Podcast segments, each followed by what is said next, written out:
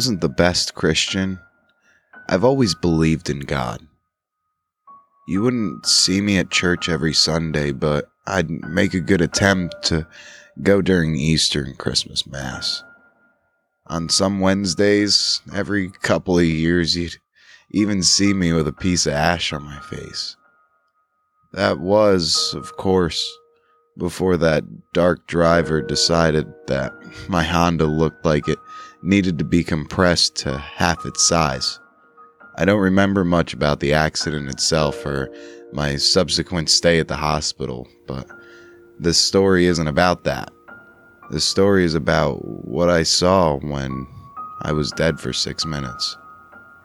One moment, I was driving down Roosevelt Avenue, minding my own business, waiting for the light to turn green. The next, I, I felt a huge shift in weight and everything went black. When I saw the light at the end of the dark tunnel, I guess what had happened to me. I I had died. I knew I was a good person. I treated my family kindly. My many years on this earth had taught me that people were essentially good. I wasn't afraid to go into the white light, despite the fact that I was leaving my life behind me. Because I knew that I would see them soon enough. So I went into the light. The next thing I knew, I had a physical body. I could feel a light coolness on my skin and soft fabric of a comfortable loose shirt and pants. The small white dots and brown moles that had littered my forearms from long days of physical labor were gone, and my skin felt as smooth as a baby's bottom. If I could look in a mirror, I would probably see a version of myself much younger than the 44 years I currently was. You done admiring the new duds? The voice surprised me. It sounded too normal. Sorry, it's it's just a lot to get used to. I said to the voice that I couldn't place. Wait, wait a minute. Where the hell are you? Here. The voice was coming from my right. Uh, my eyes adjusted to the point that I, I couldn't make out the silhouette against the light that surrounded me. The light seemed to die down a bit, and I could finally make out the silhouette. Like me, he was in a loose fitted white shirt and white pants. And there was something weird about his hair. Can you hear me now? He said. What? I could hear him the whole time. Why was he asking if I could hear him? Sorry. Bad joke. My social skills are a bit rusty. I thought for a second before finally placing why he'd asked me that. Are you quoting that Verizon commercial from like decades ago? My vision cleared enough to find out the weird thing I had noticed about his hair. He had a dark purple faux hawk. He sighed. And again, I fell at being funny. Has it really been a decade? On top of the faux hawk, he also had a face piercing. If he hadn't been wearing the same loose white clothing I was, he'd be right at home in a Fall Out Boy concert circa 2005. Uh, it was 2018 last time I checked.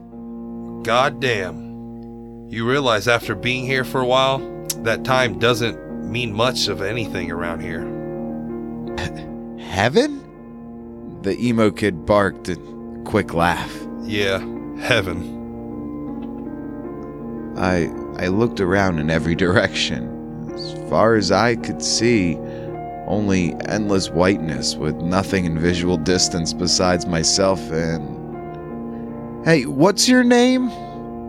I asked the emo kid. Daniel. All right, Daniel. Yep, my eyes were fully adjusted and there definitely was nothing. If this is heaven, then where the hell is everything? He looked at me in silence for a second. I'm not the only one making bad jokes right now, apparently. I took in a quick breath to calm myself. I yelled at what I presumed was some sort of angel or or psychopomp or whatever the hell the kid was the supposed to be. Is heaven really standing around with you in a white nothingness for eternity? Daniel looked at me sadly. No, it's not. I just wanted to spend as much time away as possible. Daniel wanted to spend as much time away as possible from heaven. Why? I asked the one question I had stirring in my brain. He looked off into the blank distance in silence before answering. I guess you have to find out sooner or later.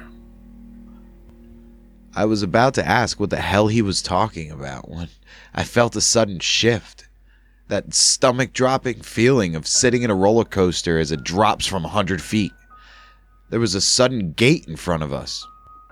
White pillars reached into the air far enough that I couldn't even see the top. Between the pillars were bright walls of what looked like sheets of solid marble that extended far into the heavens. What the actual fuck just happened?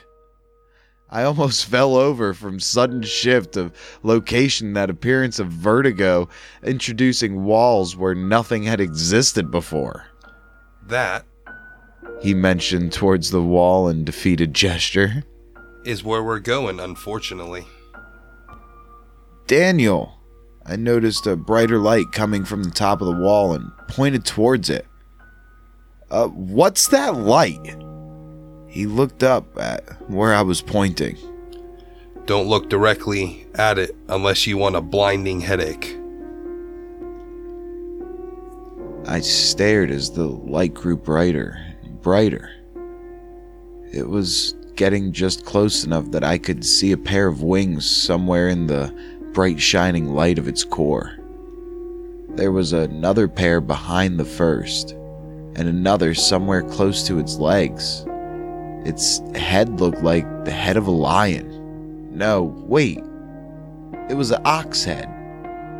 But it had a, a beak and, and a, a human mouth. Don't be afraid. A voice boomed out from the shining light that grew ever closer. Its face had been confusing enough, trying to place its exact features was beginning to make my brain hurt. The booming voice had only added to the madness that was already going on inside of my head as my mind tried to reconcile something with four faces and 17 pairs of wings. Or 14? 12? Look away. I heard a small voice say to my right. It's. It was hard to think. Where was I again? What was I looking at? Did this thing really have the head of. I felt my head jerk suddenly, and I was suddenly facing the ground. I'm sorry, servant. He doesn't yet know how things work around here. I am his escort through three gates, and we only wish to pass. Daniel said from directly beside me. I could feel the heat of the light off the angel, for that's what it must be, directly in front of me. I didn't know before this moment that light could have an intent, but this one somehow did. I, I could feel it. Measuring would be the best word. Me as I stood in front of it the light shone through me, illuminating all the errors of my life. A 23 year marriage down the drain because of a drunken one night stand. A failure to keep in touch with old friends. Learning one of those friends had died third hand three years afterwards. Of course, died. The voice boomed, shaking the essence of uh, what I was made of. You may pass. I I felt the light move and deigned to look up. It was already drifting upwards, out of sight above the sheer walls that dominated the field of vision. Come on.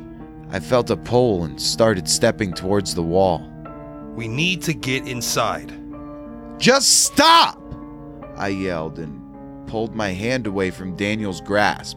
Tell me what the fuck is going on. What the fuck was that? How did it have that many heads and it's letting us pass through? Aren't we already here? Haven't we already been judged by God? Daniel looked at me. There was something in his eyes I hadn't seen before. Sadness? Yeah. Resentment? Maybe. This time, though, there was one clear emotion on his face fear. Fear as he looked up at the walls and the things that stood guard on them. Those are angels. If you're lucky, you won't see many of them. When I was alive, I thought the Bible was bullshit. And most of it is. One of the things it got right was how they looked. Of all the goddamn things for it to get right, it had to describe them correctly as those mind bleeding things. Now we really need to get inside before one of those come back. I stared at Daniel. And why do we need to do that, Daniel? You don't get it yet. These aren't the walls of paradise you were taught in Sunday school. These are walls of a prison, and the angels aren't servants of God. They're guards. Hey y'all, Mountain here. Thanks for listening to part one of I Died for Six Minutes and Saw Heaven by Crowler23 on Reddit. Be sure to check out his page for more stories like this one. And while you're on your cell phone, be sure to scroll on by to the roundtable underscore 757 on your Instagram. Or check out our website at www.trtproductions757.com. Thank y'all. Have a good night. Peace.